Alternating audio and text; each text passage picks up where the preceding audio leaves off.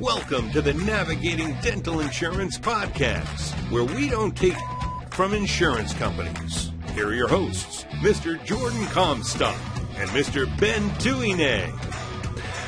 Welcome, everybody, to another exciting episode of our Say No to PPOs podcast series. You know, uh, I don't know when we're going to end the Say No to PPOs podcast series, but we're still going to go. Uh, my name is Ben Tuinei. I have our co-host Jordan Comstock on the phone with us. Hey, Jordan.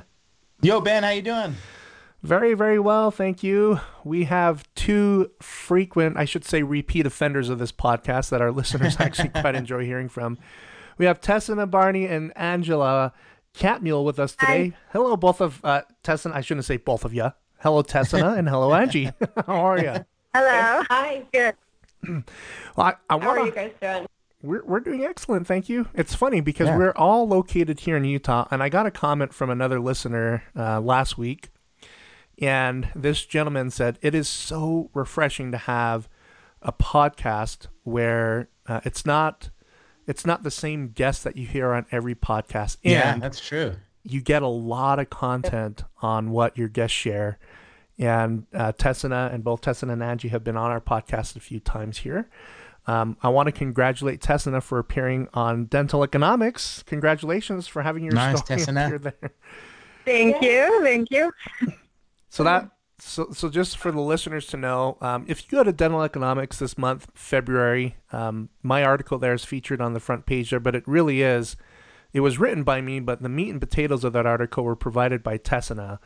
Um, so just so you know, Tess and I didn't get paid to write that article. So yeah, none of the. I was not worried about that at all. It was just such an honor, uh, you know. And to begin with, that story was quite an accomplishment for me, and so that was quite an honor for you to do that article, um, like I said, with the meat and the potatoes about that story. So that was great. Whether you got commission or not, you know, no.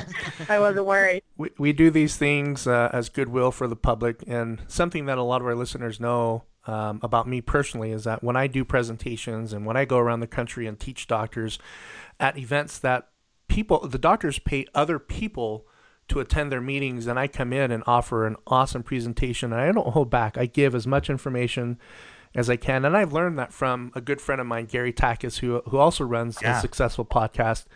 And I think that's key for, for people, for students that are coming out of dental school. You know, they, they, they write their list of people that they learn from, and Tessina and Angie, you're on that list. So congratulations. Oh, nice. that's great. Thank you. So, so the purpose of this podcast is uh, Tessina and Angie had an idea of just getting together and chit chatting about insurance, common insurance problems, so I'm gonna I'm gonna give a little introduction to that topic, and then I'm gonna let Jordan, my co-host here, go into the first topic. But in 2017, this has been a very interesting year where there's been a lot of changes in the insurance landscape.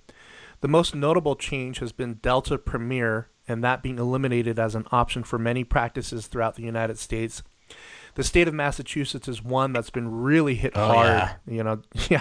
Jordan and I are dealing We've with got the, customers there. And... I know it's crazy. I mean, there's one doctor in particular that we're talking about. We won't mention his last name, but Dr. Mike, who's been emailing you and I about this issue and kind of feeling handcuffed. That's one issue. Another issue is um, a lot of the out of network benefits are changing in the industry. We're seeing practices where a patient would normally have 100% coverage at, at the out of, at what the client's office who is not participating with insurance, and all of a sudden, the benefits have been reduced by 75%.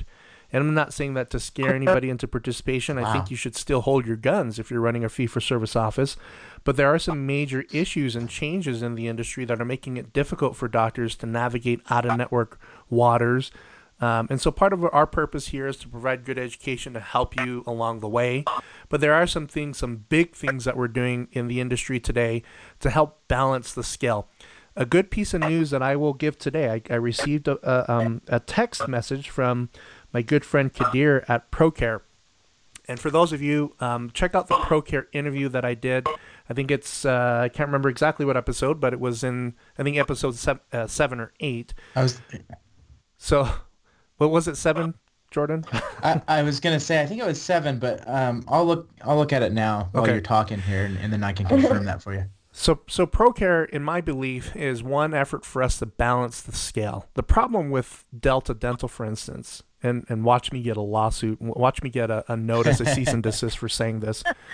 Uh, the, the problem with, with Delta Dental is that traditionally doctors have, uh, even fee for service doctors, have participated with Delta Dental only. And that's given Delta the fuel to have an exclusive on the market. So, what happens when you have a monopoly on the market? You can do whatever the H E double A. Well, I won't swear on this podcast. There are children. There are children that may be listening in, so I apologize. I'll edit that out. That's true. But they do whatever the heck they want. And you see in the state of Washington, 2012, I believe, is they slash rates by 15% for most, 30% for some. And then in the state of Massachusetts, where they've slashed rates by about 25% for a lot of the providers.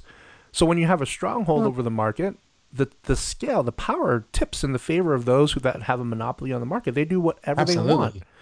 And then what's the response from the doctors? So in Washington, there was no response from the doctors. You asked how many of you dropped Delta Dental. Nobody did. I think only a handful Serious? of doctors did. But what did Delta do? When those doctors dropped Delta Dental, Delta wrote this um, nasty gram out to those uh, patients and said, "This doctor is no longer a member," and made it made the patients feel like they had to find somebody else. So naturally, those doctors lost a lot of patients. In addition to that, Delta says, "Well, you cannot rejoin our network for one year." So. Gosh. So you couldn't you couldn't test out a network and see if it worked for you because uh, Delta's goal was to really punish you and let you know that you made a big mistake and hope that you would beg to come back in a year.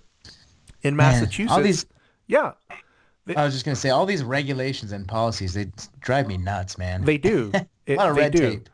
Well, in in um, Massachusetts, they've doubled it. If you decided to cancel the network or not renew with them by March first, you cannot join Delta Dental for two years, which means Wow. you have to remain out of network for a two year period with Delta Dental and likely lose a good majority of those patients.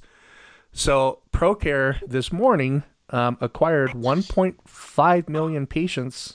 I think that's the text I got from Kadir this morning was they acquired Awesome. 1.5 million patients from an organization that has access to more than 20 million patients nationwide and has an affiliation with brokers that cover over 50 million patients nationwide. So in less cow. than I know less than four guys are doing months, awesome. I know less than four months, you have a dental plan that acquires a million and a half patients. When has that ever happened in the history of dental plan organizations? I mean, that's that's never been seen by Delta or any other Never company heard out of there. that. Yeah. So Yeah. the so our goal with with with um, helping ProCare get up their feet off the ground is to help them tip the scale of um, power away from the insurance carriers and put putting that back into the hands of the dentist for Yeah, one reason and one reason alone, and that's quality care. And we can have a, a conversation that'll last for five hours if we talked about that. But we want to And those dedicate. yeah, episodes, those those episodes. Sorry, Ben. Uh, those episodes are looks like seven and eight. yeah. Listen, thank you, thank you, Jordan. Listen to episode seven and eight. Listen, uh, ProCare is they're going to close their panel in March of 2017. So if you're not in network, there will be no other opportunity for you to join, uh, and that's how serious they are about um, rewarding the doctors that join in uh, early in their development. And I and I Yeah. can fully say right now, I fully endorse them. I've, I've vetted them out, uh, but the whole concept in general is one that will balance the scale of power, which is what's missing in the industry right now. Um, I I'm gonna with that. it's we're nine we're almost nine minutes in i'm going to get off my soapbox because i want to dedicate dedicate the next uh, 20 30 minutes to tessina and angie so jordan go ahead with the first topic there and let's get them to educate our listeners about what they have to prepare Yes, educate us. Let's see. First topic we got is uh, billing office fees. Billing office fee schedule to insurance and to patient ledgers to show write-offs. Uh, what are the pros and cons of that? So, um, Angie, did you want to talk on this, or do you want me? I don't want to cut you off. Well, there are two two ideas on this, and there seems to be a lot that they bill the full fee to the insurance company, and they bill the insurance fees to the ledger for the patient's ledger, so that those are the correct amounts from um, that match the fee schedule from the insurance company. So there's the there's also those that bill the insurance fees to the insurance company, which kind of defeats the purpose of being able to be, get paid higher fees from the insurance in the future. So, Tessina, what do you do in your office? So I definitely bill 100% of our office um, UCR fee to the insurance company. Um, and actually an inflated fee, really, um, because I know that the insurance company is going to um, knock down my revert my reimbursement um, by what? What would you guys say, like thirty percent or something? like twenty Yeah. to thirty percent on some of these. They're pretty At least crazy. 30. So if I I was gonna Yeah, say at least I've heard 30. thir- at least thirty-two. Yeah. And if I need to get, if I need a reasonable amount for a procedure, then I know I've got to kind of inflate that and send that out to them, and then they will discount it down, and I might be able to break even, right? And this is a sick game that we even have to play. This is ridiculous. Yeah, it sounds Um, ridiculous. Yeah, very ridiculous. But what offices are doing, they're just billing their contracted fee because they're going, well, what's the point? They're just, that's what our contracted fee is. But if you call and ask Right. for a fee increase, then they'll say, oh, but the, you don't need a fee increase. You don't get one because your fees aren't higher than our contracted fee. Does that That's make correct. sense? So, they yeah. Yeah, Yeah. and they they audit those and they look at those and that's how they base their fees or from the fees that we bill to them. Correct? Ben, is that yep. is that correct? Yeah, That's so right. that's that's problem number one is making sure that all offices really know and are really making sure that they're billing UCR fee or kind of an inflated UCR fee, right? Um, Mhm. So the insurance companies can see the value in our numbers, and they're not taking into account, you know, our lab costs and our, you know, all Yeah, that for absolutely, the. So I mean, we really do. We got to give them more realistic numbers. That's that's problem number one. Problem number two that Angie was talking about is making sure that in the patient's ledger or account, whatever you want to call it, that it also shows that UCR fee, so that when you get that EOB, you can show your insurance write-off, and then you can run a report in your practice management software showing what insurance companies um, how much you're writing off for each insurance company. You can really evaluate, is this worth me keeping this contract with this company when I'm writing off this much? And here's my overhead costs. Am I am I breaking even? Am I getting a profit, or am I just losing money here? Yeah, Is no, that's that's that's a very good point. I, I remember I just was speaking to one of my customers a couple weeks ago, and he was telling me that his practice wrote off like seven hundred and fifty thousand dollars on uh, just Yeah. write-offs with insurance. It's like, uh, Right. you probably you probably should talk to Ben. yeah.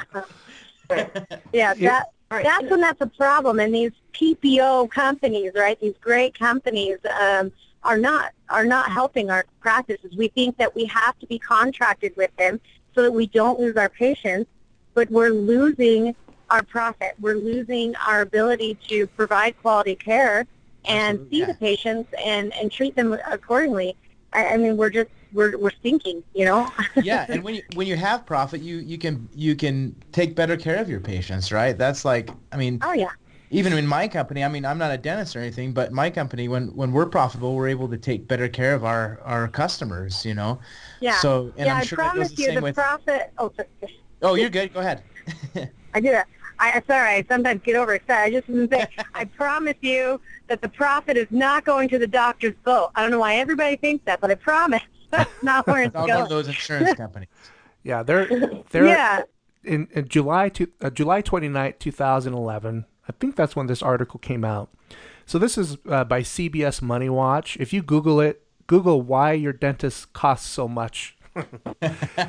and it's good for the public to know. And I know most of the dentists out there. I mean, this is how you defend yourself. Why does why does dentistry cost so much? Um, well, well, number one, uh, we have a lot of insurance administrative overhead that we have to deal with, and Oh, it's yeah. a problem. Yeah. But dentistry costs costs a lot because it, it, it costs seventy to eighty percent to run a dental practice, and really what we're arguing here is the quality care. And I'm uh, going back to the question on which which um, fee should you bill? Should you should you put insurance fee or PPO fee? That's a common question that doctors ask. What should I bill to insurance? I don't want to show my UCRs, my regular fees, because I just don't want to be dis- d- discouraged and disappointed on how much I'm writing off. But when you Yeah. really, Right. when you really think about it, if you're not claiming that discount, I mean, you have to educate the patients that a crown in Utah does cost a thousand dollars. It should cost Yep. at least a thousand dollars. But a Oh, lot yeah. of Yeah. a lot of times, doctors are billing out the five hundred and fifty dollars to insurance, and on the EOB, all the patient sees is five fifty. So what does that do to the public? It tells the public that crowns cost five fifty. Big mistake. Yeah. Mm-hmm. trains them to be yeah, trains them to think that it's cheaper than it really is. Yeah. Yep. Yeah, and it's really not. And you have to be able to evaluate if it's worth it to stay uh, as a provider on that insurance. If you're writing off all of your profit, if your adjustments are more than what your costs are, it's not bringing you in any money. It's no, it's you in no. the- Right. Another another Right. thing I want to point out here is we talked about how um, well, Tessa, you mentioned that uh, fee schedules, insurance fee schedules, are at least 20, uh, 30%, 20 or 30%. Yeah. It, it is so funny because I, I read I read an article over the weekend where a fee for service doctor um, was saying that insurance requires them to discount their fees by uh, five to ten percent. Whoa. Um, Uh, that's not right, right? So Wait, Wait. yeah, um, lucky for that doctor, but that that should tell you if your discounts are five to ten percent. To me, that tells me that your fee, your standard office fees are low. They should they should Yeah. be going up, because if it's not at least a thirty percent discount, then your your standard fees are a little bit low. But but another follow up question for both you, Tessa and Angie, is what uh, how do you help doctors overcome the fear of billing their standard UCR? If they're afraid of billing it, how do you get them to overcome it? That is a really good question. that, you know, um, I told my doctor that this is a it's a requirement and that we've got to fill it out. And sometimes it helps, I think, with the patients when they do see that write off, and patients know, you know, that this is a cut that we're taking. Because I have patients that want a discount even though they have insurance, and I say, look, my crown's a thousand dollars, and your insurance is writing off 500 of that thousand, you know, like almost 50%. I'm only getting $500 in that crown. Where do I have room to give you a discount? I don't. Like, you know, um, it, just helps, I think, uh, for patients to see that we are taking a discount because we're contracted with their insurance. And then when I run those reports for my doctor and we can look at these contracts, I have not successfully gotten him to cut any contract. but that's a, that's the fear number two, right? Um, but that's that's another topic. But um, yeah, just talking to him about the importance, and, and I'm kind of strong-headed. I don't know if you guys know that about me or not. Not at all. But, Not at all. um, so, so you know, when I go and I talk with him about the importance of this and that this is serious and this is how we need to build this out um, to be a successful practice and to know where our numbers are at, you know, he, he pretty much just took me seriously and, and said, "Okay, you- you're the boss on that." that's, that's not his area. Cool. I believe So, but I think in talking aware- to your doc, oh, go ahead. What? Well, you have to be aware of what reality is. You have Yeah. to be able to evaluate what your real costs are in order to be Yeah. successful. Mm, Just ignoring what the real costs are doesn't doesn't Oh, I- isn't going to pay your bills. Isn't going to pay your staff. I, I agree with that. I'm big on, on knowing knowing the numbers just in general, right? With whatever you're working on, whether it's your, your fees or your your marketing strategy, just know your numbers um, and, and perform a, a, a break even analysis. Really, it's it's it's very simple math to figure out, you know, when when an insurance company is, is making you pay money essentially to to, to be on there Exactly. with them, right? So That's so just yeah, know your numbers and and understand your break even points. Uh, that's really what it boils down to, in my mind. Yeah. Yeah, if an office manager is. Go ahead. no, You have to Go ahead. make sure it's not the insurance companies that are running your practice, right? You want to be able to run your own practice and not have them dictate everything from your about your practice, right? I They went agree. into business, became dentists because they wanted to, right, own a practice, and that's part of it. I agree. Tessa, your turn. Yeah. So I was going to say, if it, I'm kind of going back to the question, if an office manager is just concerned about how to go to her doctor and address this, or he or she, right, office manager, sorry, um, wanting to go to the doctor and, and address this with them, then get the facts together, know your numbers, and doctors don't do a ton of business, but they know enough that if you come to them with numbers and saying, this is why this is essential, this is where it's going to take us in the future. If we're tracking this, then we can know how to make the changes when you're ready to do it. Like I said, my doctor's not always on board and saying, oh yeah, I'll cut that contract in fear of losing patients, but at least we know, right? We know um, that that's a concerned insurance, and we know that that's a problem insurance. I'm not going to say dental select, you know, but I'm just saying when Another lawsuit's just coming throw in. that out there. yeah, yeah. So I know, I know we're going to get in so much trouble. But I'm just saying, if we know that dental select is a problem, then we we know that. And if we still want to see patients on it, then that's our decision. But at least we're aware and we can make um, adjustments, like adding the material high tech act fee and things like that. We know what we need to do to to counter that situation. Does that make sense? Yeah, it makes perfect sense. So a good example is here in Utah. A good example about um, doctors billing PPO fee or HMO fee to the insurance rather than billing your standard fee. What has that done to the state of Utah, for instance?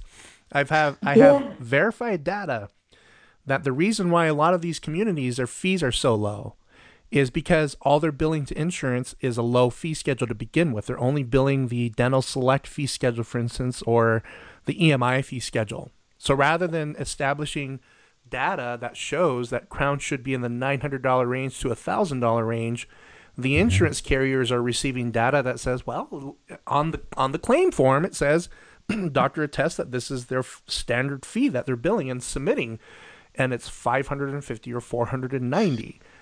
So So Go I, ahead. I got a comment real quick. So what you're essentially saying, Ben, is is do insurance companies use the data they collect from all the offices against the offices? Does Oh, that yeah. make sense? That- okay. that Oh, yeah. is It's very interesting. That is 100% the tr- the honest truth. And you see that Yeah. even with Delta Dental. So Delta Dental, classic example, an insurance carrier that traditionally allows doctors to file fees and then they, they assign a reimbursement to that doctor based upon the fees that they, submit. And this is not um, just the case in Utah, but everywhere in the country. So in Utah, um, a client of mine that would, would traditionally charge their standard fee in the 30th percentile, meaning 600 or 700 dollars for all porcelain, all porcelain, all ceramic crown. Um, Delta Dental would mirror the discount for that doctor the same way they would a doctor that would file thousand dollars on a crown. And this Wow. is true even in Washington. I have I have clients in the state of Washington that um, they bought a practice, and the previous owner was only charging nine hundred dollars a crown in an area where they should be filing thirteen hundred dollars for the same crown. Well, the practices that are priced out at thirteen hundred dollars a crown, and this is over the last five years, are getting eleven hundred dollars in reim- well maximum allowable from Delta Dental, while the nine hundred dollar crown office that this new doctor purchased is, is at is at six hundred and fifty dollars for that same crown in the same zip Man. code. And, and you see this across the board with insurance carriers is that they use any excuse they can to drive down fees. Um, so last resource I'll give here is if you have any questions on where your fees fees need to be, check out fairhealthconsumer.org. And what I'll do is I'll post that What website in our, our show notes so that everybody can see it. Don't that have to pull can over and it. write it Don't down. have to pull over and write it down.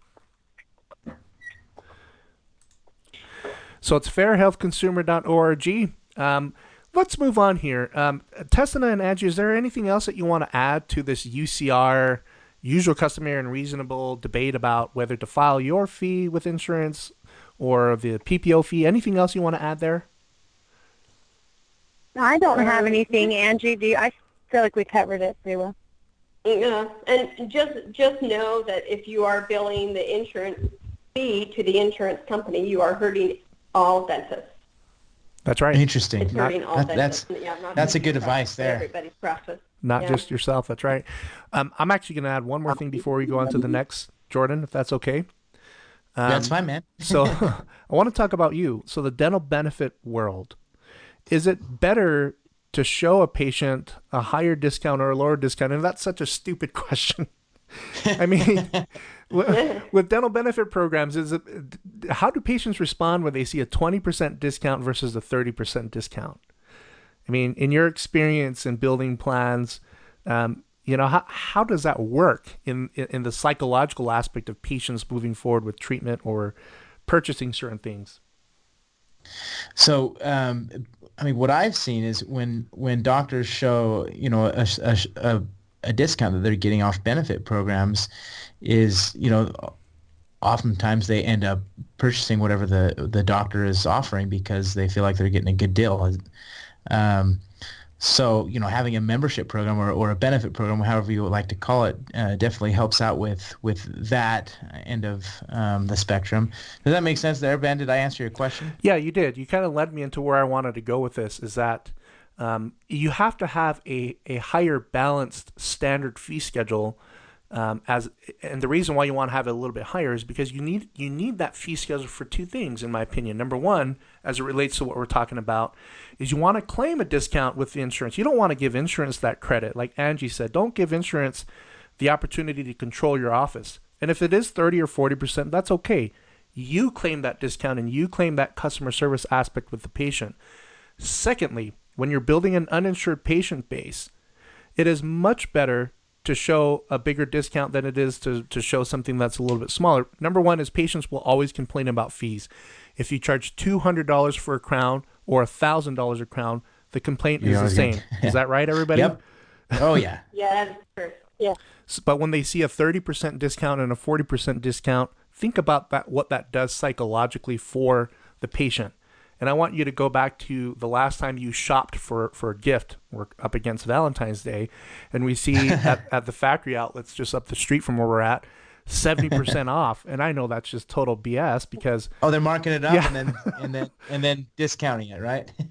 but as a mm-hmm. consumer, you feel good about it, right? Oh, I feel great. I'm not paying full fee. Yeah. I am yeah, my wife's always like we drove past that sign the other day, actually, Ben, and my wife's like, "Oh, there's a discount at Carter's or something for our, our, our we get our daughter stuff there," and I'm like, "Oh boy, it's not really a discount." yeah. It's an inflated discount. That's it's inflated. Discount. And it's discount. no yep. secret. Yeah, it's no secret. Everybody knows, but we all still buy the discounted stuff because it just makes us feel good, like Ben was saying. Absolutely. Yeah. yeah. That's why that's why dental benefit programs work because they they make the patient feel good when they're when they're at time of purchase, right? Yeah, exactly. Right. having a big discount to the mind is the same thing my mind does to me when I buy vegetables and put them in my fridge and they go rotten. I still feel good just at the fact that I bought them and put them I in got there. A 30, I got 30% off those vegetables. I know. but I didn't eat them. so let's move on All to right. the second thing here, Jordan. Yeah, let's see. I got here on my topic list. Okay, so know your cl- know your clearinghouse rules and be familiar with the reports is is our next topic. Um, guys, tell me what you think on that topic. Did I read that right? yeah, you did. Um, Angie, one thing that we were talking about when we had gotten together is, uh, you know, you've gone in and done help, you know, offices clean up some stuff, and you found um, in the clearinghouse reports, and we know it, we say everything's red, but um, I thought maybe you want to talk about that for a second. Right. Um, I've found several offices and stuff that they don't go in and read the reports and stuff that come back from their clearinghouse. A clearinghouse does that first validation of that form and can tell you about uh, an error or something missing on the claim form like the next day or within hours and can tell you when those can get corrected right away instead of waiting until those claims are 30, 60 days out and then you're calling the insurance company to see what is wrong. So those can be addressed right away and eliminate, you know, I, I, I, hmm. you would be surprised at how many of those that I have seen that could have been caught, like within an hour or two, and fix that and send it on to the super simple, simple things. Um, a zip code is incorrect, or an ID number is missing, or a birth date is wrong. Just really simple things where it's just a typo error that that can be addressed right away. So that's Right. one main thing. Yeah. And we're talking about electronic um, submission Correct. here.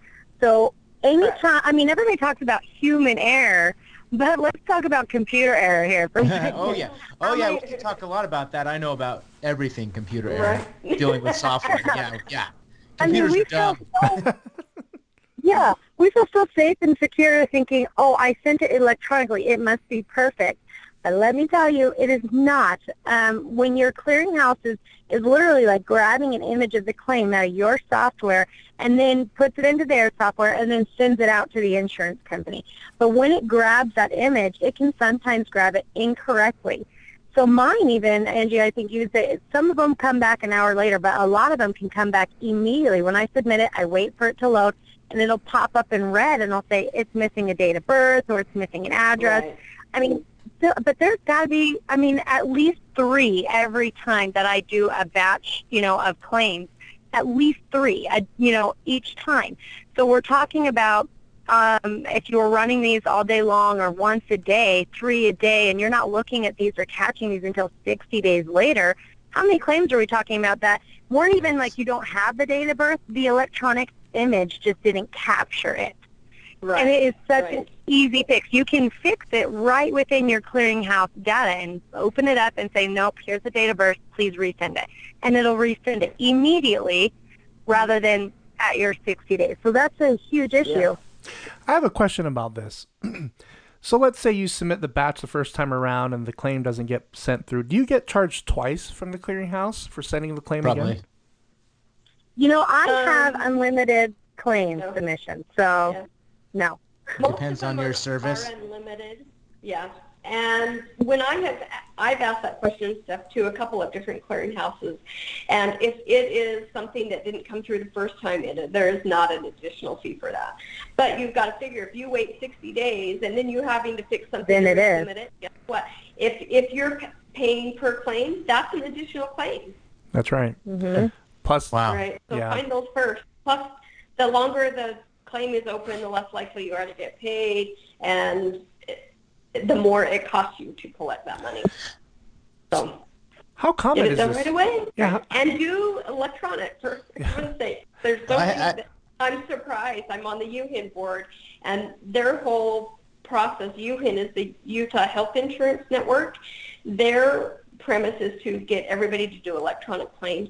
I am shocked at how many offices do not use the electronic services to, and they still, and I still mail some claims, you know, in offices, you know, where you And I- have to attach things, and I like to attach a paper. Are- are these- I'm kind of old school, and I know I've got it. but, but yeah. So, Are these clearinghouses, are they run by the insurance companies? I know nothing about this, so educate me a little bit on there.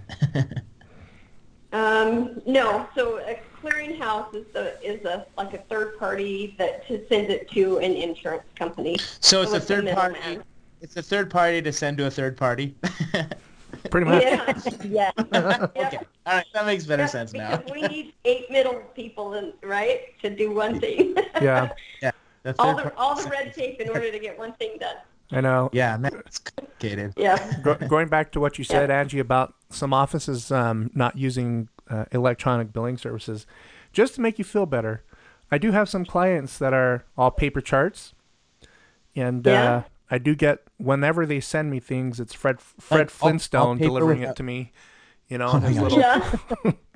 you know, and, and that's another conversation that we can have for another day. Those offices just need to get updated. They, they don't like use a practice management software. Is that what you're saying, Ben? Uh, they do, but it's like the Oh. old Kodak version of 1980 something that hasn't been updated Yeah. for years. Nice, nice. It, it is so much more efficient. and and I'm from those days, right? Before we all used computers, we used pegboards. I know. Oh, I grew up. I grew up using For way- computers, so Yep, yep. I don't know a day But- without computers. yeah, yeah. well, this has been It's good though. Yeah. it's a lifesaver. I mean, uh, this this a piece of advice here, and I'm assuming that this clear, these clearinghouse issues happen quite a bit, wouldn't you say, Tessa and Angie? Oh, yes. hmm Yeah. And how often would a doctor be aware that these problems are having, or that a clearinghouse issue may be causing a lot of these claims not being paid within 30 to 60 days? So every clearinghouse has a section where you can go and look at the claims that you've sent, and it'll notify you if there was any errors. That's what we were talking about. Is you can go in and change them right away, but people aren't Right. looking at them. That's the thing. Is that so? If you send it out and you just don't look at it ever again, you just think we're good. I sent it. So Mm. you've got to go and follow Yeah. up on that section or that report that shows you which ones had errors and make sure you correct them right away. That is Yeah. awesome piece of advice. Well, and so you send them through the clearinghouse, and they're, the clearinghouse itself has this validation where they're looking for specific things and stuff that are are there, and they will come back and they will fail. There, there's also another validation from once they go from the clearinghouse to the insurance company mm-hmm. where they're doing validation also. Mm. So maybe where an ID number is incorrect. The clearinghouse wouldn't know if it was an incorrect ID number, but they would know if it was missing. Does that make sense? So, but the insurance company, once it comes into them, there's a validation there. So that's a second place that those reports are not getting looked at either. So multiple Yeah. places that you could check those and address them right away instead of waiting again until it's 30, 60 days out whenever you run, you know, your outstanding Right. claim report, if that makes sense. So there's a couple mm-hmm. of places that each one of them have for you to go in and correct those right there through, like Tessina said, right through the clearinghouse. You can look at that claim and make the corrections right there. So you're not even having to resubmit it through your software. wow. That make sense? Yes. Yeah. Yes, it does. Yeah. I'm still stuck on the idea of ha- having like a third party send to a third party. That just seems really, that just seems funny. It just seems funny to me. yeah, we're gonna hire this third party to send to that third party, and then they're gonna have a third Yeah. party send it back to Yeah. us. I'm just I, I added that last one. One, but, one uh, third party to send to another per- third party, and the third party, the last third party sends the claim back saying it's denied. Yeah, yeah, yeah. Right. it. Oh, if you're man. lucky enough to get it back, right? That's right. Yeah, I, Yeah. it just seems funny to me.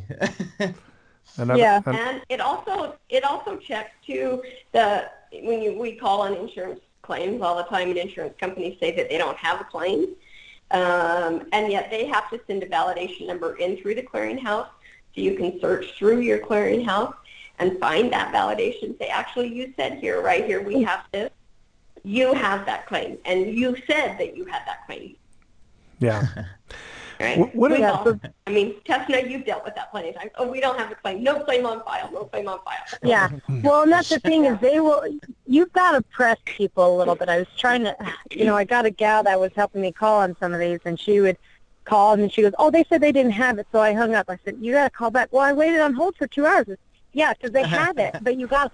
So you, they say, "Oh, we don't have that criminal file." And you say, "You need to look again because you do have it." Like Andrew was saying, I've got this Yeah. validation number here from my clearinghouse, and then they start digging, right?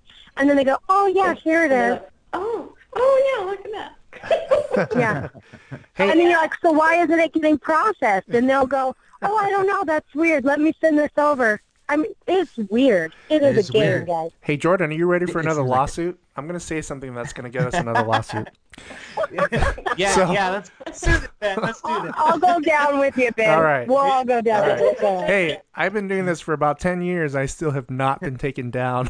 you know, Nice, so nice. here's something that I have proof. I have proof and evidence. I'm not going to name the insurance company, but I mentioned this before in my talks that uh, the insurance, uh, the supervisors over the claims department typically script and tell people at the front when somebody calls in on a claim, we have so much work to do. Just deflect, tell them that we haven't received it, and force them to force them to resubmit. What we do on the claims end side is that if there's no issue, then we'll just go ahead and delete the claim and have them have them resubmit the claim so that we can buy some time to pay it. Do you know that if an insurance carrier is holding on to two hundred million dollars worth of claims money that they haven't sent out to dental practices, one month's of interest alone is a mini fortune for somebody. And that's one of the Oh, yeah. reasons why they don't pay these claims. Another lawsuit that I want to invite um, is another insurance. nice, These man. insurance companies are not going to know which one to sue because I guarantee all Yeah. of them are probably doing the same thing. But another claims manager that I know that's working for a large national insurance carrier says that they're they're from time to time instructed to just delete, uh, just shred the claims. That if they're just Oh gosh. backlogged and have too many people that are working, well, uh, not enough people working in a department, but too many claims to process, the only way they can get caught up is for them to eliminate the workload. And I'm not saying this to get any insurance carriers in trouble. Of course, oh, that- we got too many claims. Yeah. Oh, just burn the rest. Yeah. Just burn the rest. You know, we don't need the and- rest. And, and I tell I, I mention these things when I'm speaking across the country, and people are like, "Well, that makes total sense. I totally believe that." now, I'm I'm only mentioning that because that's what I hear through the grapevine. That's what I hear from people on the other side that are frustrated, receiving all kinds of complaints from medical and dental practices, but. Who knows what goes on on their end? But all we know on the dental side is Right. you submit a claim and you just have to go through so much to get it paid. And it's just ridiculous, in my opinion.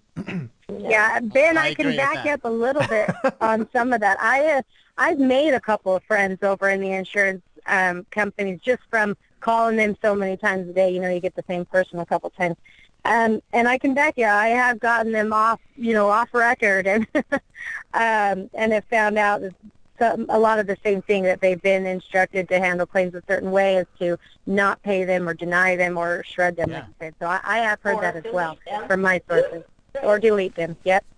Yeah, I accidentally hit the speed. Or burn them. Yeah. Whoops, I burned like half those claims back there. Sorry, my first day. My first day. Yeah, yeah, yeah. well, for for the attorneys listening that want to know the full spelling of our names, I'll post it in the show notes so that you can uh, send the lawsuit straight to us. no, no, this, this is good. No, we're we're fully protected by the largest law firm in the state of Utah, just by FYI. Um, and that's that. That's why when I get these lawsuits, I just hand them to the law firm. They laugh and they say, "This is just And a power play. It didn't come from a judge." They laugh I know. they shred them. I know exactly. then they shred it. I actually They laugh and then burn it. Yeah. we'll have we'll have a, a, Yeah. a bonfire here in The Lehi. bonfire. Yeah. Let's have a bonfire. well, hey, Yeah. we we gosh, we went uh, ten minutes overtime, but we only covered um, Two of the topics. two of the it? topics. Yeah, Two of the five. So- two of the five that we talked about. But that's all right. that's all right. yeah. We'll we're gonna have to reschedule to get you both on again to talk about the other topics. Um, but any sure. a- any closing thoughts on the two items that we covered so far today, which is the first one, which was bill office fee schedule or insurance fee schedule, what's better, and then the second one was a clearinghouse issue and making sure that you're looking at those error reports every single day. Any closing thoughts, Tessina and Angie? I could just say And- ignorance is not bliss. Yeah. Ignorance I agree. is not bliss, and not knowing what is going on, right, doesn't make it not happen. You, you need to be aware. Doctors need to be aware of what's going on in their office. Yep. I agree. Yeah. Um, utilize your software, all of your softwares, your third-party softwares, right, even practice management softwares. Utilize those tools. So if you don't know what you're, you don't know, call your clearinghouse, call your practice management software, and say, how do I do this, or how do I even utilize this to the best of my ability? What tools on here am I not using? And, and dig Right. deep, find out what that is, and um, and it'll make your life a lot easier. You'll you'll you know produce a lot better. Perfect. Jordan, any closing thoughts? Um, no, I'm I'm still stuck in that sending third parties to third parties thing. That's that's that's all I have going in my mind right now. I'm like, man, that just seems so inefficient. You know what, Jordan? Eh, next time next time I send you a piece of mail, I'm gonna send it to FedEx and have FedEx send it to UPS and then Yeah. send that to the US Postal Services and then they'll deliver it to you. And that'll make you feel Yeah. so much better about this concept because that's exactly what's going on here, right? yeah, yeah. Send me Yeah. a letter, and then we see how long it takes and see how efficient it is. You know. You know, and it's so weird because Jordan, I never, I never thought it was weird until you mentioned that it was weird. And I'm like, yeah, actually it is. Uh, yeah, I, I guess I have that ability to bring uh, really weird things up to light, right? yeah. Well, you know, you just do it for so long that it just seems normal, but no, it's not normal. That is not your job now, Jordan, is to come up with a way to streamline this process. I've I have actually thought of that in, in the past, and and uh, I'll have to work with my team here to figure out if we can do something. You know, that You know. Yeah, Jordan that'd be fun. yeah, perfect guy to ask. He's in the tech world. Yeah. Yeah. Maybe we'll figure it out together. Well, cool. Well, so for the listeners, we are going to reschedule uh, episode number two. Actually, this is episode 19. So episode 20 or 21, we'll have Tessina back 19. along with Angie. I know we've already. I mean, we've been Crazy. up and running just for a couple months. Um, Yeah. But we'll, we'll reschedule the next episode and we'll post that as soon as we get it recorded. But Tessina and Angie, thank you so much for your time today. It always has been just a fun, fun time chatting with both of you Yes. on our podcast. So I appreciate you both. It really is. Great. Thank you. you, Ben. Thank you. Thanks, Jordan. You both. Thank you. You both have a great day. We'll post your uh, contact info if, if listeners have questions and want to reach out to you directly. And and just so the listeners know, both Tessin and Angie are our top two dental consultants uh, with regards mainly on the insurance side. We use uh, Tessina quite a bit for feedback regarding clients client information and. We're looking to add uh, Angie into that as well, and referring clients to her here locally. And um, so, so just FYI, nationwide, they're both very qualified candidates to help you in different areas of the practice. Not only that has to do with insurance, but just management in general, and and understanding how to be a good leader and understanding the good the different processes that go on in the dental practice. I can't think of two better people that work in dentistry. Um, that can help solve problems. So thank you both again for being on the show, and we look forward to having Yes, you, in, you. in the next, uh, the very next episode. I hope. Yes, thank you. Great. Thank you so much. And that's it, folks. We'd like to thank you, the listener, for making this podcast happen. We are a young podcast, but we are growing at a fast rate.